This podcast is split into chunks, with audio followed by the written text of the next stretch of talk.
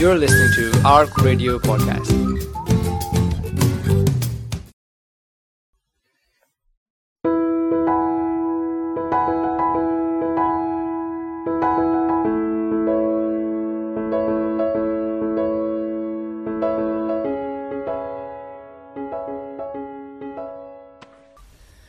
Assalamu alaikum rahmatullahi wa barakatuh. This is another episode of Journey to Success.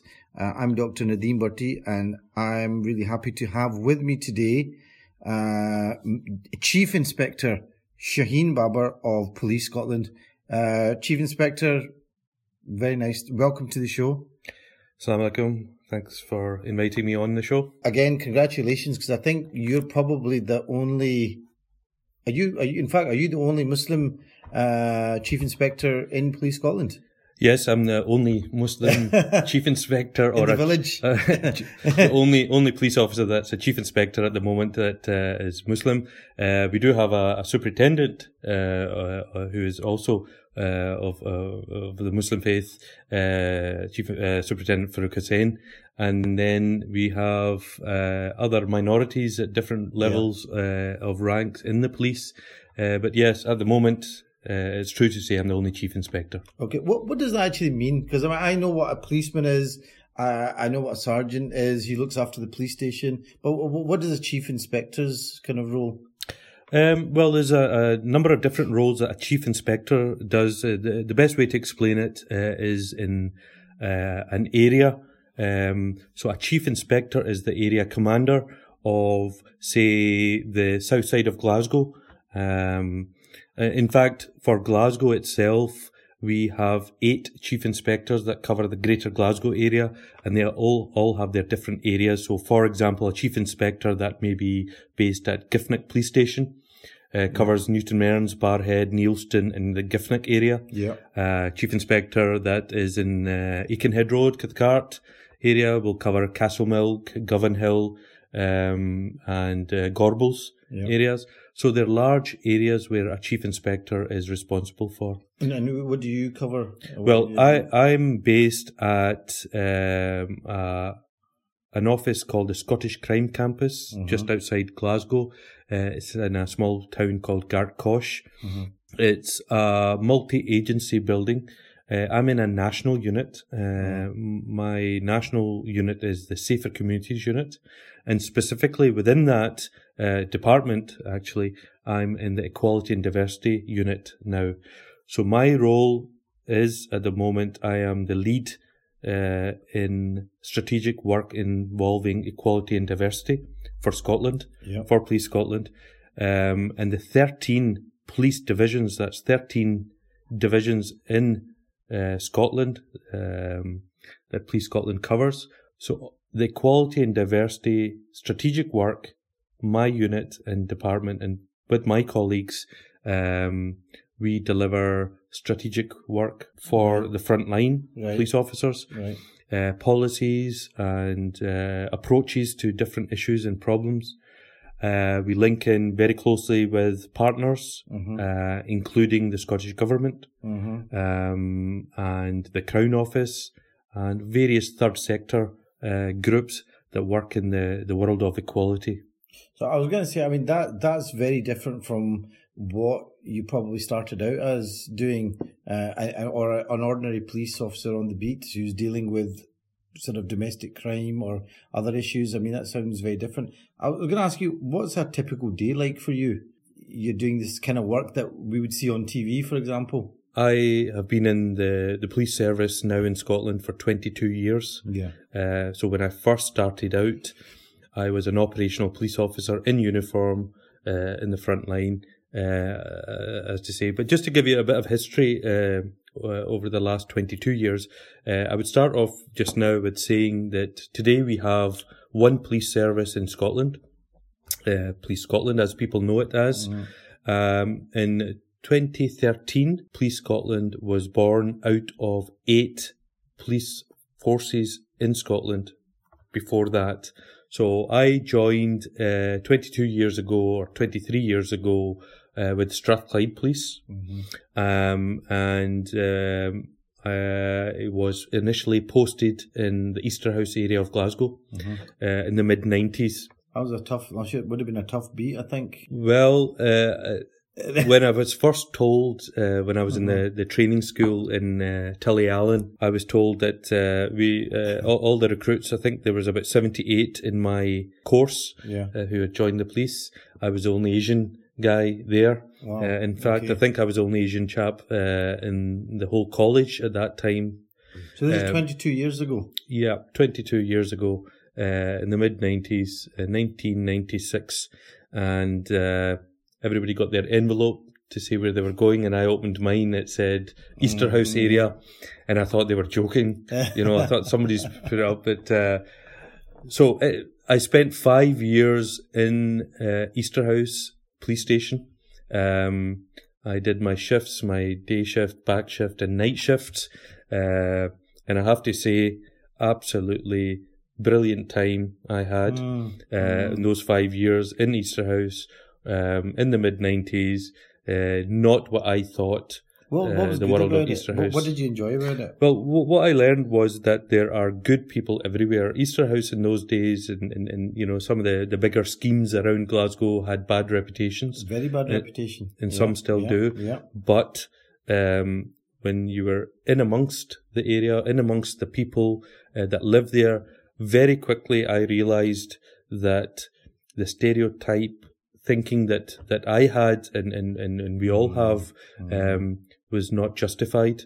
Uh, a lot of good people that wanted the best for their community in Easterhouse, uh, hard-working people, Yeah. um, and and you, you know they, they wanted the best for them, and it was unfair uh, on on them uh, what the reputation was of the area.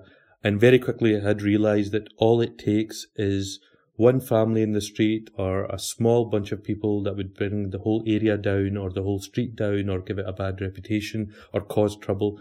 But the vast majority, the silent majority, were good, hard-working people that just wanted to get on with their life like anybody. So, so that's great because you even you went in with stereotypes when you went in there to to start with.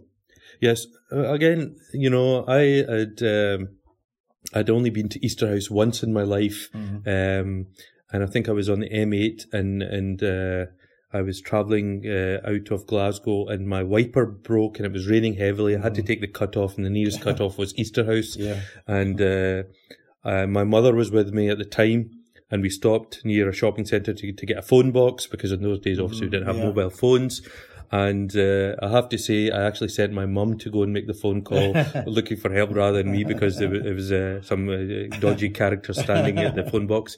But the point, the point is that, you know, it's not an area where Asians lived. Yeah. Yeah. Um, we all have heard of uh, reputation of big schemes, Yeah. um, drug dealing, uh, violence, knife crime, um, racism, um, and these are the kind of things that were in my head going into the front line uh, uh, at, the, at the time.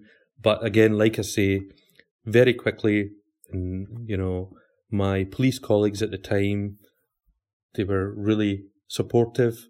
They were helpful. Uh, my supervisors uh, were very good.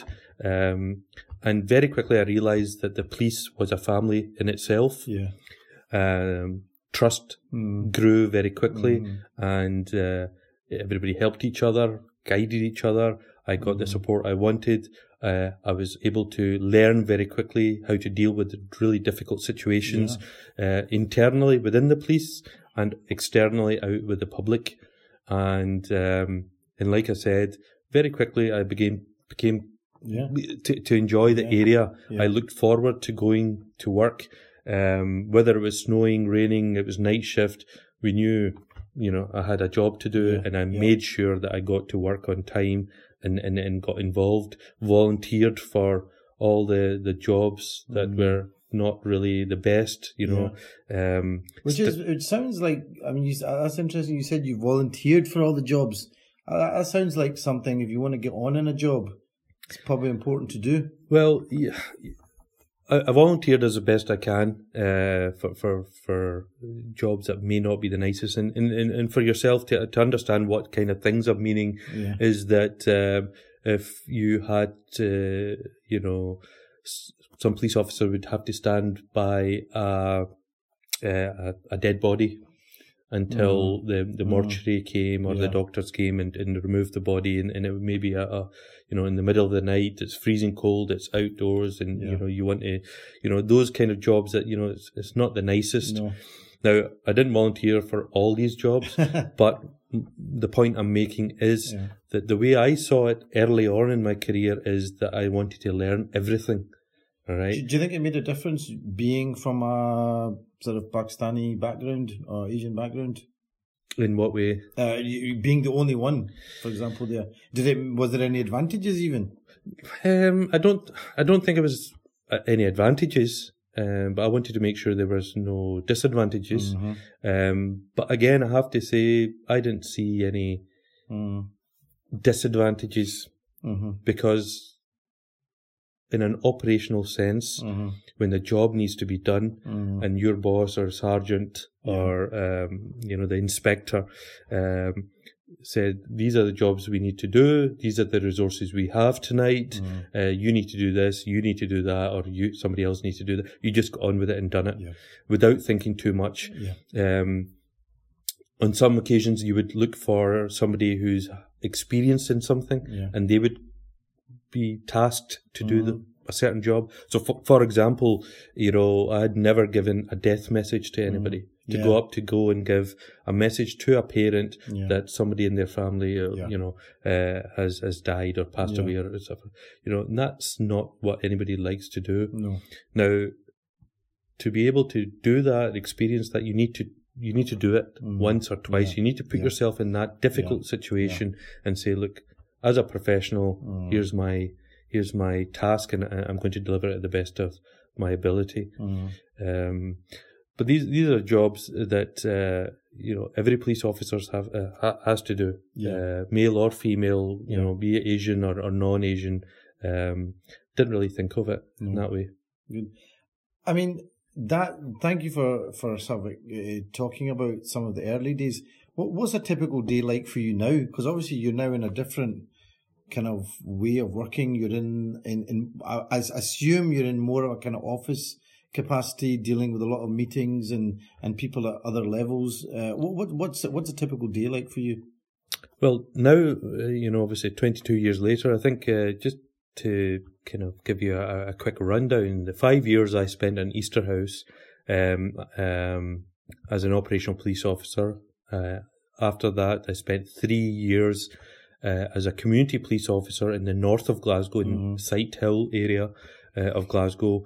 Uh, I was based at Baird Street Police Station. Um, in 2001, I was, that was a, started ve- lot of ethnic minorities there, a lot of diverse community there. diverse community there. In 2001, um, we had a lot of asylum seekers coming into Glasgow. Mhm. Um, they were placed in Sighthill and in Springburn areas, for example.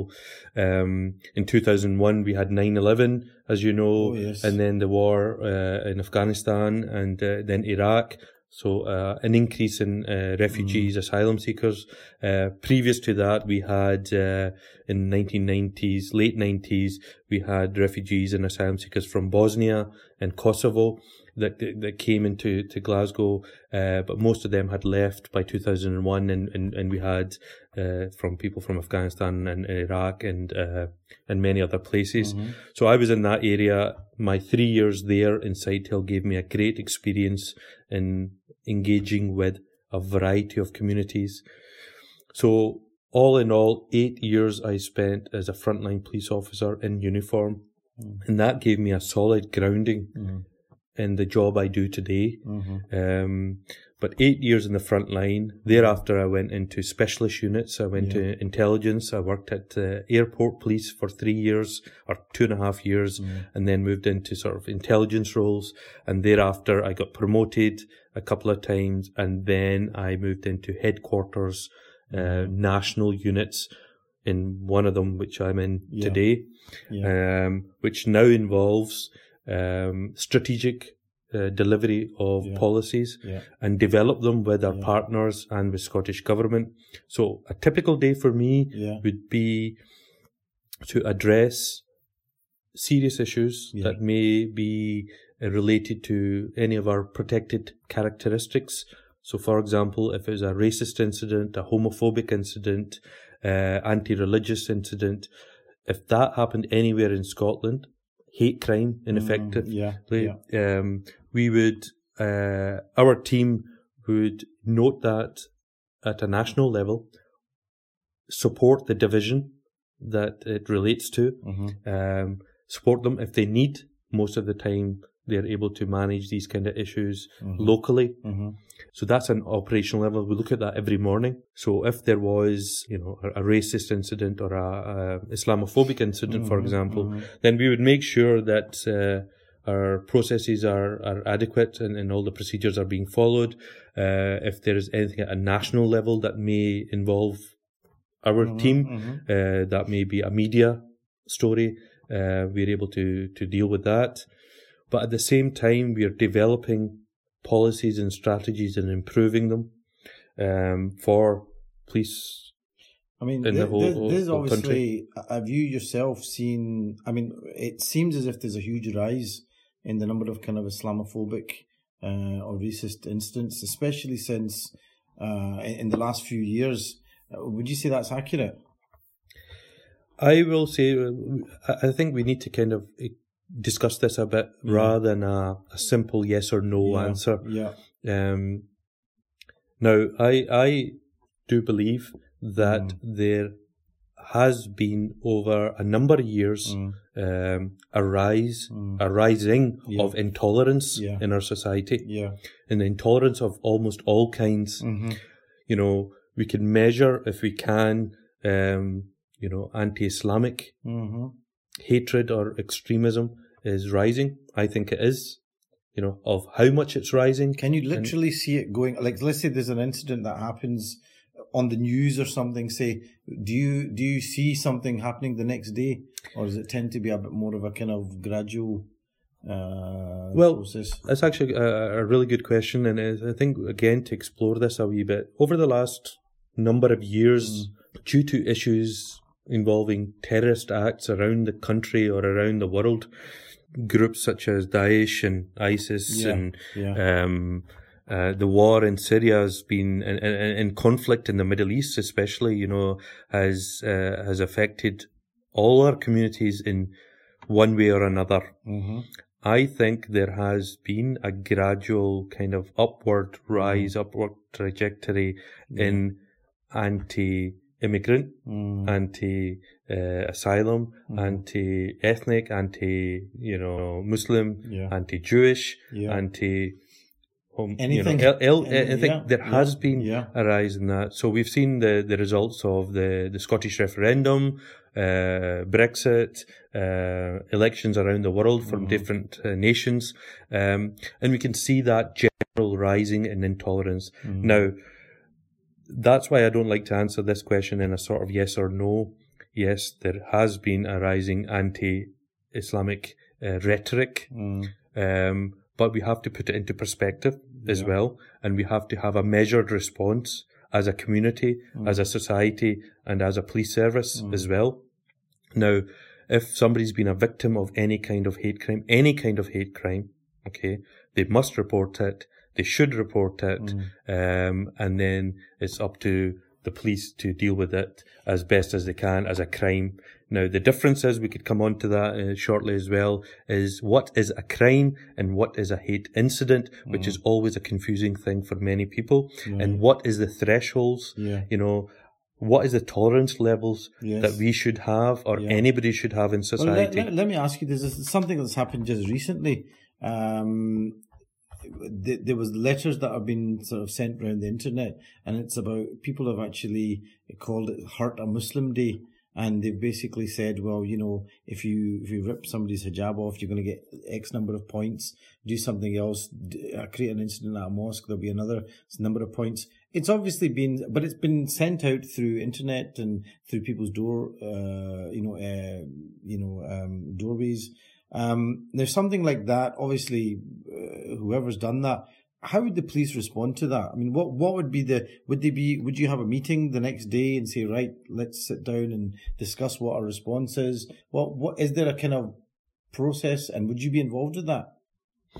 Well, yeah. Um, so again, that's an example. Obviously, those letters in, in the first couple of weeks of March. Yeah. Um, um, I think mostly at that time uh, has been in London uh, and I think some some Midlands um, areas.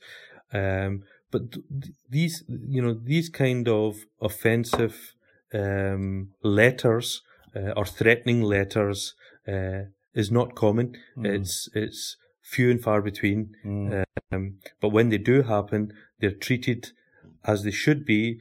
Um, I mean, that's uh, I, I, as far as I understand, I think in the in the first two weeks of March, the the uh, counter-terrorism units in uh, northeast England, I think, that were dealing with that. Mm. So you can see the importance that they're putting on that as well, because they see Yeah. that as extremism. Yeah. It's a hate crime. Yeah. It is a hate crime. That's clearly, without question, it's anti-Islamic Mm. hate crime, inciting hatred, and it will be dealt with by the leading force. Um, you know, especially again if these uh, letters are, are, are national, But if this happened in. Scotland, if this happened in Glasgow, what what would you guys be So, doing? so uh, uh, uh, again, we'd uh, you know, if it was an isolated incident in Glasgow, we'd de- again deal with it as a, a hate incident, hate crime.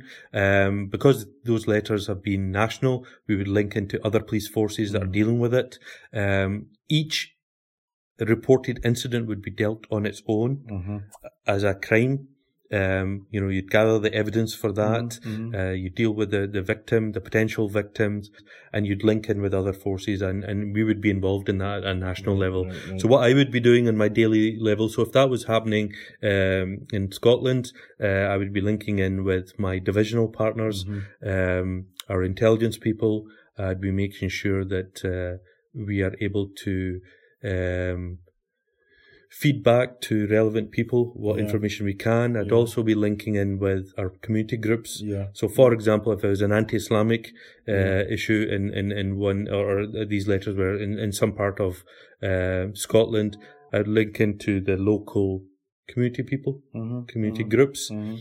maybe even the Muslim Council of Scotland, Right. just okay. to raise the issue, raise the awareness, and say we're dealing with it. Okay. Any information uh, should be passed on, and at the same time, kind of calm our communities Yeah. with the, the Yeah. feedback that you know what everybody knows about it, and that we're doing as uh, what we need to be doing, um, but we need that sort of kind of Yeah. response and support from the communities as well. Yeah. Um, we've had many of these issues, uh, especially after terrorist incidents, uh, since uh, I, I I'd say since uh, especially around 2015 onwards, uh, after the Paris attacks. Oh, I think it was January 2015. Um, since then, there've been a number of kind of terrorist, large scale terrorist incidents in, in Western Europe and, and in the UK, especially in 2016 as well.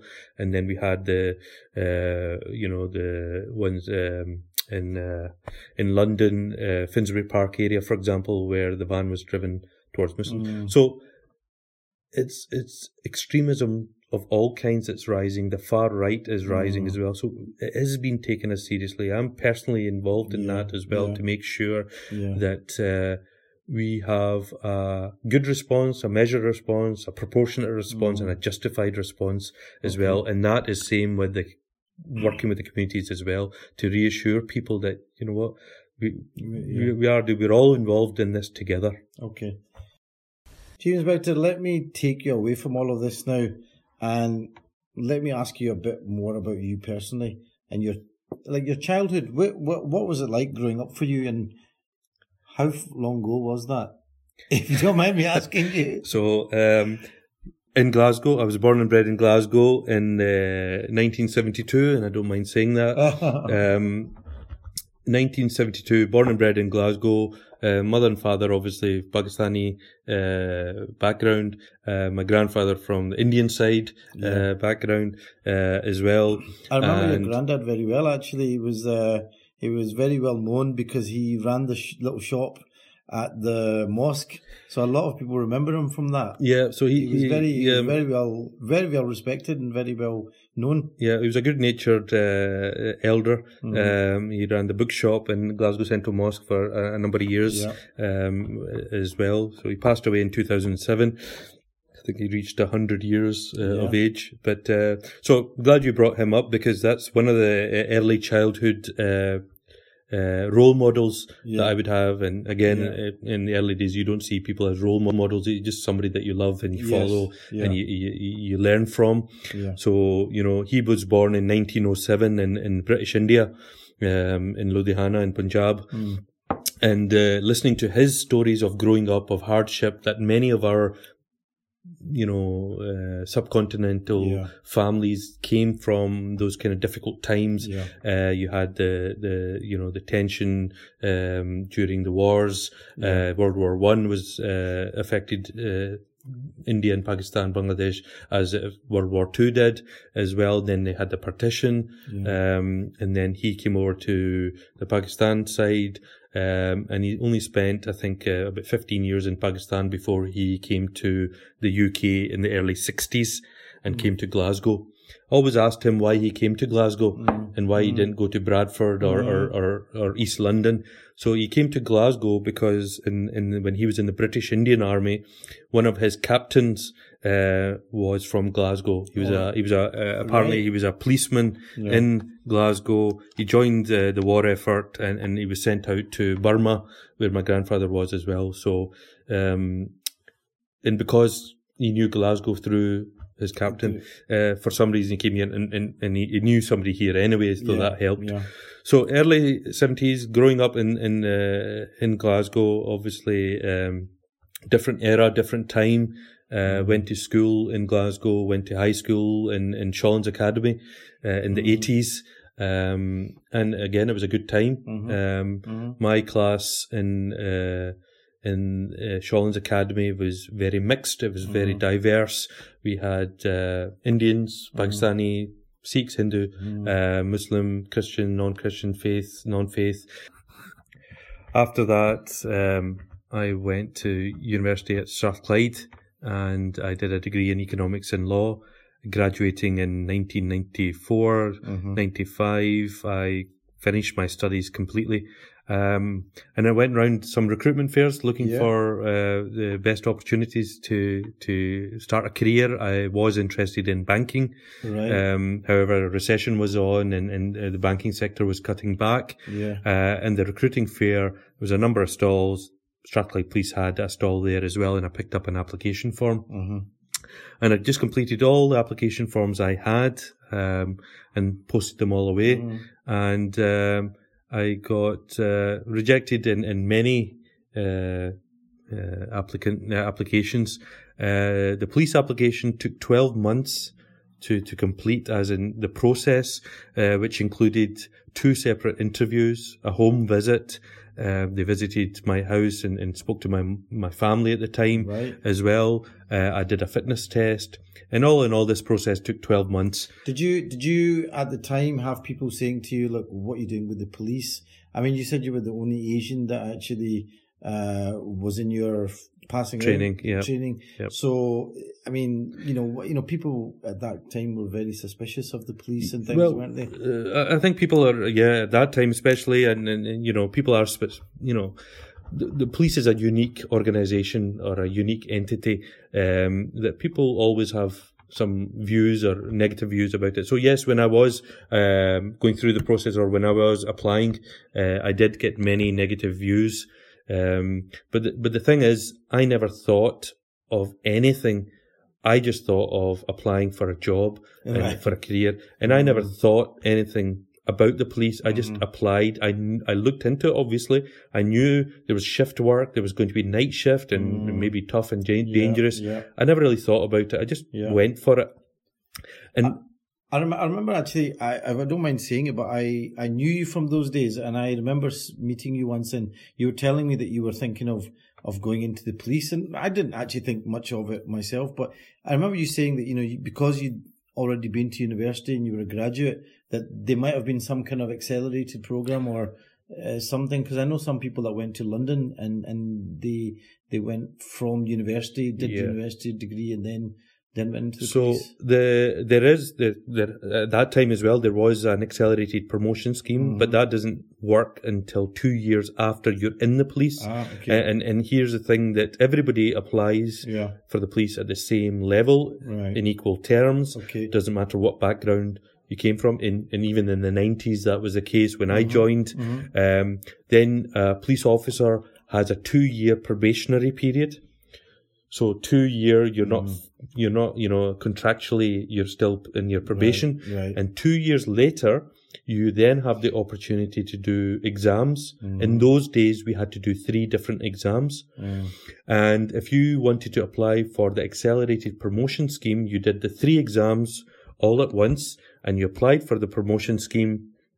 And, uh, and if you got accepted, then you went on the accelerated program. Now that's quite tough to do. And the number of places were quite Right, small. right. Um, I didn't take that option. I didn't apply for the promotion scheme. The, the reason is once I realized, as I said earlier, that when I went out there to Easter Easterhouse and realized Mm. Yeah. that my university education was helpful in my communication skills, for example. Right. However, you really needed to understand from a ground level. You, it's not something that you can become educated Yeah. Yeah. into it. You have to learn, you have to understand because you're dealing with people Yeah. at their weakest moments, at their most Yeah. vulnerable moments in life when you're dealing with issues, families or, or violence. yes. Um, so th- that can't be just taught uh, in books. So two, three years later, you can apply for the accelerated promotion scheme, and then there is that scheme. Um, but that wasn't the incentive that I, you know, had in mind when I Mm. applied for the police. If you had, if you had to advise somebody now going into the police, would you tell them to go, even if they are interested in the police, would you advise them to go into university first? Well, it depends on, on, on what stage of life they're at. Mm-hmm. Um, you know, I think that uh, to be a police officer, you should have some life experience. You know, um, a couple of years doing something different uh, to make you a more rounded person. Mm-hmm. To come in with a more worldly experience and view. Um, I don't think somebody coming from high school going straight into the police service, uh, you know, and uh, it, it may not be beneficial to them. Um, so if you ended up doing something for a couple of years and that included maybe going to university or college, then so be it. Um, but if you find yourself in the early twenties, Yeah. you're looking for a career, then definitely I would be saying go for it. Yeah. Um, but going back to uh, when I applied and, and what your question was about uh, people's views, the thing we have to remember, and this is my bit of advice to, to people today, and it's not just young people, it's it's almost all age groups uh, uh, up to a level, and male and female. Uh, I would say the same. Don't think too much. The problem we have in our lives is that, or even in our culture, Mm-hmm. is that we look too deep into things. Mm-hmm. I think that see if it's legal, Mm. if it's not hurting anybody, Yeah. and it's something you want to do and it's in your heart Yeah. that you feel like doing, you should make the move Yeah. and, and, and, and head on that journey and head Mm-hmm. towards that goal that you want to do. So I never thought twice about joining the police, apart from looking into what it involved and what the, the conditions were of service. Mm. But you know what? You should be going for it. Yeah. And and these diverse community uh, communities, all communities, Mm. um, and this is a good thing about Scotland. Um, uh, the, the United Kingdom uh, in general, we have our rules, we have our um, procedures, we have rights. Yeah. Okay, use them.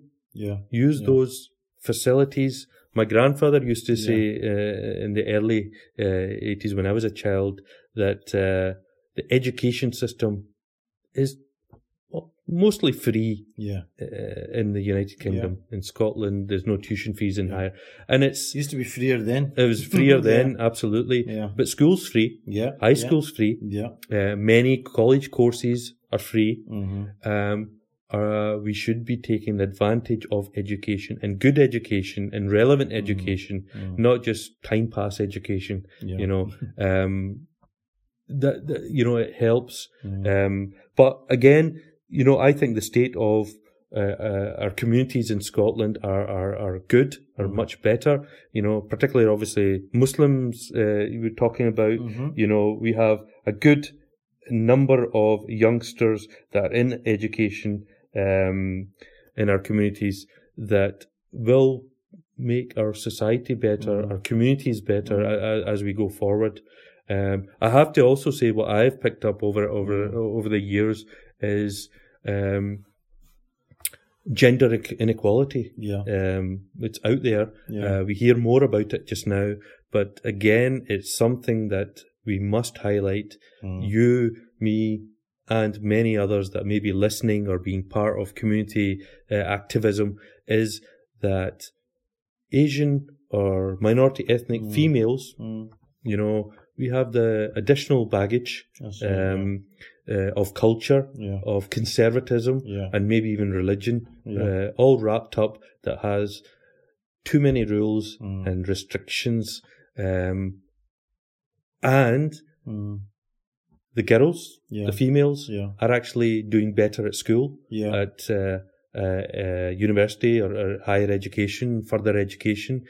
So they've got that enormous talent, Yeah. um, but then they are restricted, self-imposed many a time, Yeah. um, or through uh, uh, you know uh, family structures.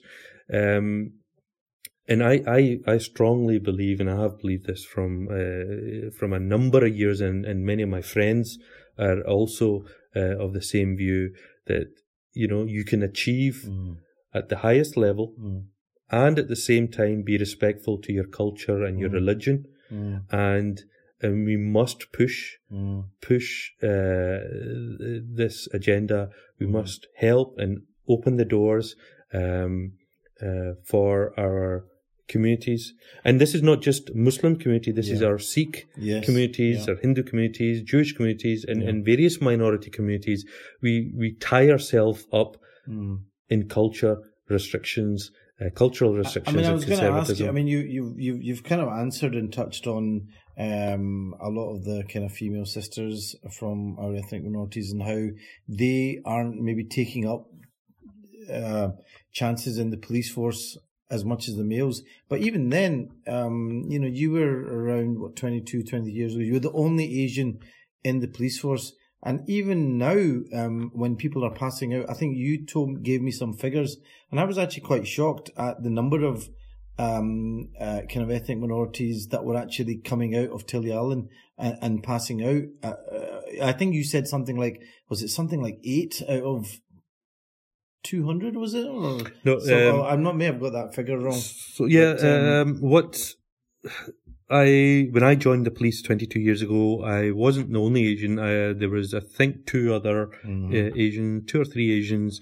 Uh, I think uh, maybe a, f- a few, a small number of minority ethnic uh, in Strathclyde Police at the time. Uh, I think uh, uh, the first Asian police officer, as far as I remember, who did the full service was Del Singh. Um, who, How long ago was that? uh, I, I, the, he was in the police in the eighties. Right. Uh, I think um, I'm not sure when he joined, Mhm. but uh, he was around. Uh, he was a sergeant when I joined. Uh, I'd met him a couple of times, but he, you know, he was um, uh, much higher in service at that time. Uh, we had uh, another officer at the time, Amar Shakur, uh, who Mm-hmm. joined in the, the mid 80s. In fact, he only retired in December uh, 2016, last year. uh, 2017. Sorry, yeah. Yep, and uh, he did his full year service as well. And if I had some challenges, uh, which weren't many, I have to say, uh, I'm sure that they would have had uh, similar or, or, or a bit more because they had joined earlier. Um, we were talking about figures. Um, probably just less than 1% of police officers in Scotland are from a minority ethnic background, and that's very low. Mm-hmm. Okay. Um, other police forces I in, mean, what in are we England. talking about? When how many people would would um, pass out of say Tulliallan or the you know when to qualify as a Yeah, police officer? so- how, how, what kind of numbers are we talking? So, for example, uh, 2017 figures that uh, I- I'm uh, knowledgeable of, um, in 2017, uh, between 7 and 10% of the passing out parade uh, were f- people from a minority ethnic background. So background. seven to ten percent would be how many? How many people would you have coming out at one time in a batch? Well, it depends on it depends on the course. Mm-hmm. So September the eighth. 2017, Mm-hmm. I was involved in the passing out parade at Tulliallan. Mm-hmm. And at that time, I believe there was something like 226 recruits that had passed out. Mm-hmm. And out of the 226 recruits, 24, I Mm-hmm. believe, uh, 23 or 24 were from a minority ethnic background. Mm-hmm. And within that 23, uh, 24 number I I mentioned, I uh, remember that uh, I think there were six people from a Pakistani background, Mm-hmm. four from an Indian background. f- Uh, I think uh, six from an Indian background as well. There was three or four Polish. Mm. Um, there was one Hungarian, one Turkish, one Finn. Um, so there was a variety of people uh, backgrounds uh, from the minority ethnic backgrounds.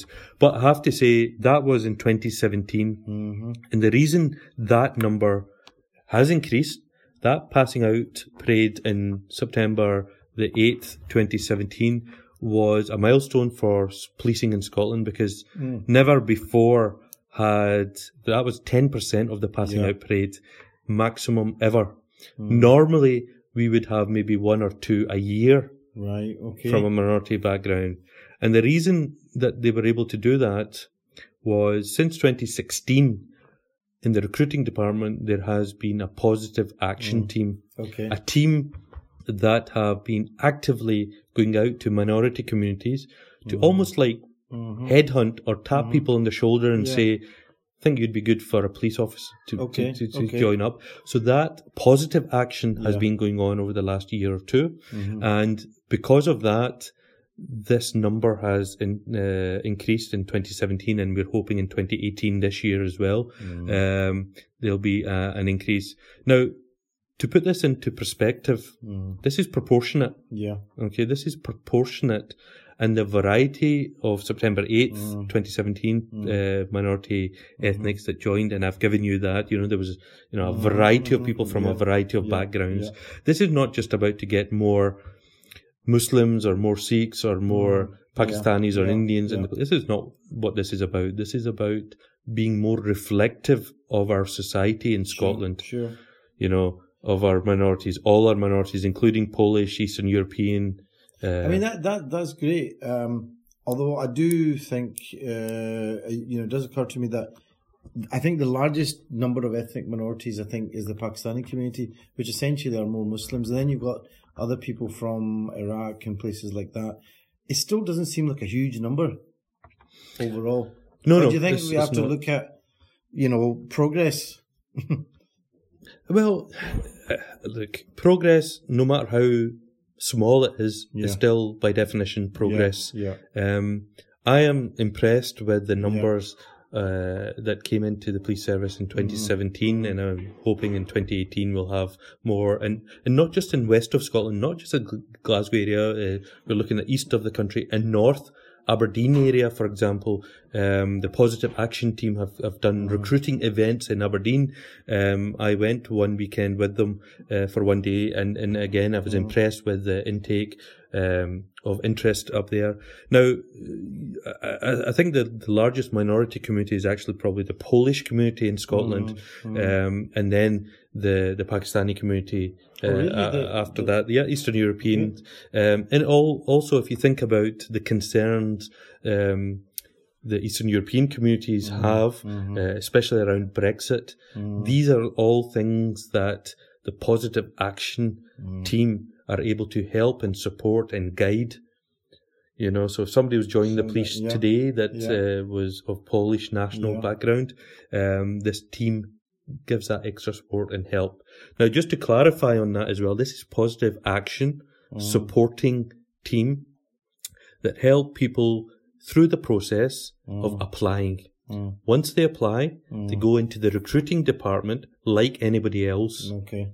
All right. So there's no favoritism here. Okay. This is a sort of a pre-application support. Can I ask you when you when you talk about um, the ethnic minorities coming through? I remember uh, just a little while ago they they've actually changed the uniform, so now uh, Muslim females can actually wear hijab now. Is that right? Yes. So that was highlighted again in 2016, Yeah, 2017 as well. Now, before that, uh, there was no actual policy, Mhm. but I do believe that if somebody wanted to join that wore the turban, Yeah, for example, Yeah. yeah. um, or the hijab, Mhm. um, that some reasonable adjustments may be made, or that matter would be accepted or discussed, mhm. and it would be either agreed upon or a solution would be sought. What had happened was, which received some some positive media coverage, um, was that uh, Police Scotland had made it a policy Mhm. saying that if a female who was wearing a hijab Mm. uh, wanted to join the, the police service, uh, she would be able to do so. Um, we have officers that have joined uh, the police from the Sikh community Mm. um, in 2017 um, who wear the turban, Turban, and yeah, that's yeah. accepted. So, yes, it is more inclusive. Mhm. The idea is for a police service to be reflective of the communities it serves.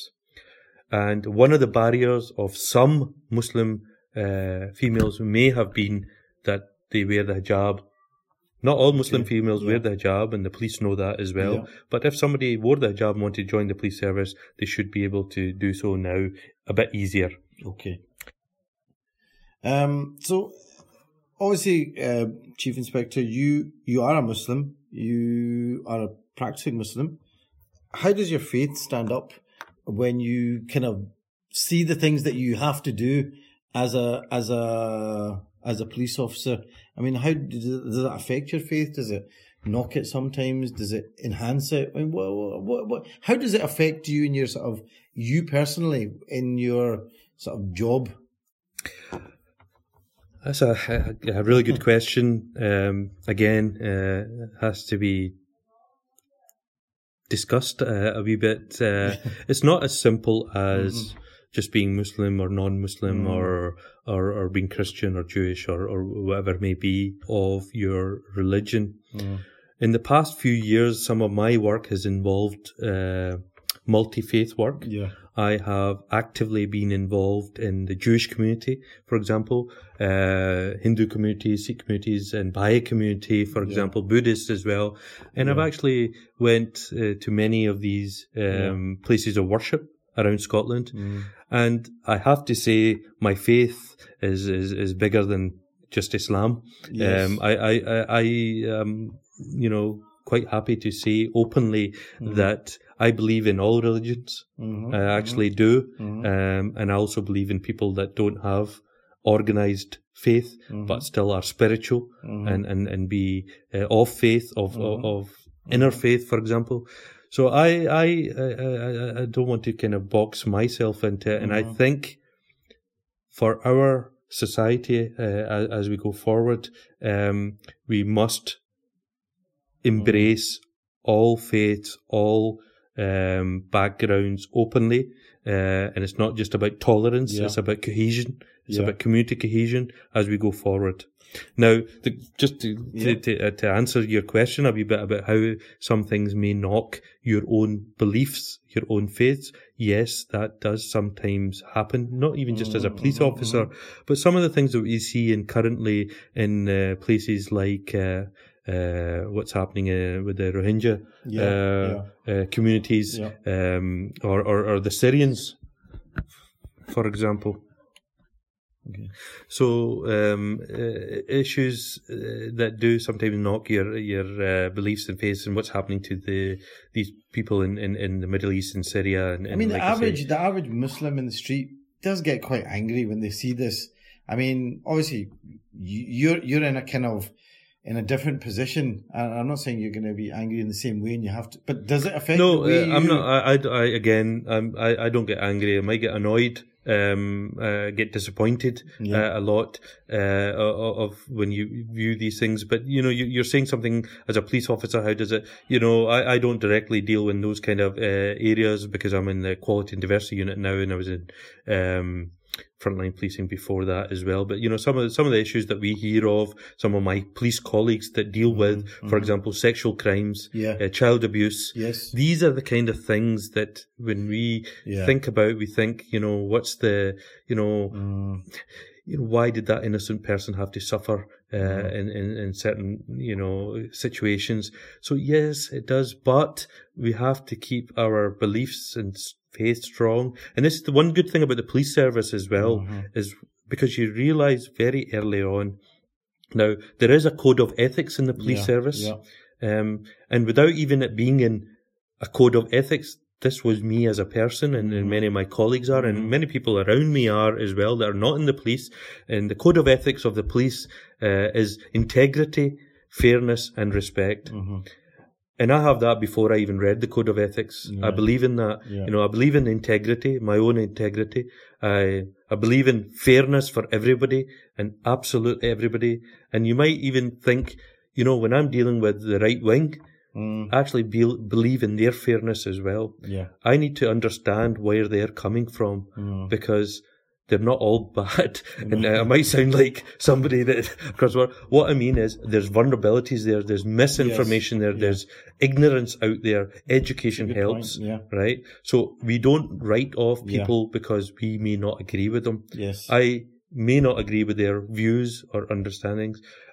I will try to deal with them where they're coming from as well. respectfully Yeah, and part of the sure. code of ethics. Now, if somebody br- breaks the law and, and, and commits a crime, that's crossing the line, and we'll deal with that. I'll deal with that. But before that, in that what I talk about in the non-criminal space, Mm-hmm. I'm ready to have a conversation with anyone from any background. Okay. Well, look, I, I want to ask you a question that I once asked a police officer, uh, actually on Radio Ramadan, and I did I didn't get a really satisfactory answer. But what I said to them was, look, it is Radio Ramadan. Most of the people listening in are going to be uh, Muslims from the Muslim background. Do you think having a Muslim faith, Islamic faith, actually makes you a better citizen in the UK today? Yeah, Of course, it practicing it. uh, Yeah, I think it does, and it should. yeah, But it's not just Islam that makes you a better person. Somebody who becomes more practicing in their faith is always beneficial for them in their spiritual life. The issue we have is the But does- intolerance. but in terms of the rest of the community, I mean, this is the thing. Yes, in, in their spiritual life, maybe, but for the rest of the community, what do you see as uh, as somebody actually on the other end having to deal with disruptions in the community? if somebody becomes intolerant, then that becomes an issue. Okay? It may not be a police issue, but it certainly is a community issue. All right? Now, just to clarify that to that point, there are people who understand their religion better and they become better all rounded people, Mm-hmm. male and female. Yeah, There are people that start on a journey to understand faith and Islam better yeah, and they get sidetracked into some kind of views that may not be so tolerant. And that's again within within Islam as well, within even Sunni Islam as well. You know, they become embroiled in their sub groups, sub Yeah. movements, maybe one movement and they don't believe in the other movement and then they believe the other movement is wrong. And, and they may still be Sunni Muslims, for example. Forget even being, uh, you know, from other uh, sects. So to answer that question, it's not as simple as saying if somebody's on a journey of becoming better Muslims, that they are better Muslims. We need to be able to see that those people are inclusive. There are many, many people on that journey that I know personally um, that are very understanding, very tolerant. They have uh, a clear uh, understanding of their own spirituality and of all the people around them.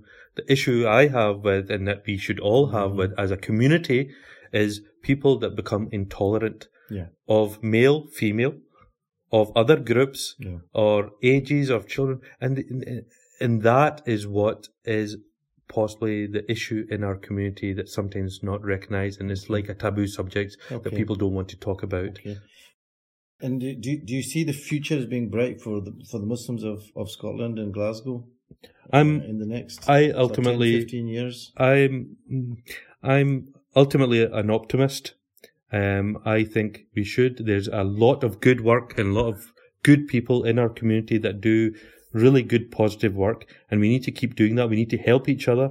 We need to be working in partnership and supporting each other, and ultimately, uh, we will succeed over the negative that is out there. Inshallah. Uh, on that note, um, Chief Inspector Shane, I've noticed my car is parked on double yellows. So I'm just want to say, I'm going to have to move quite quickly. I want to say thank you very much for coming into the studio today and speaking to us uh, on Journey to Success. And inshallah, I wish you all the more success. Thank you very much. Thank you.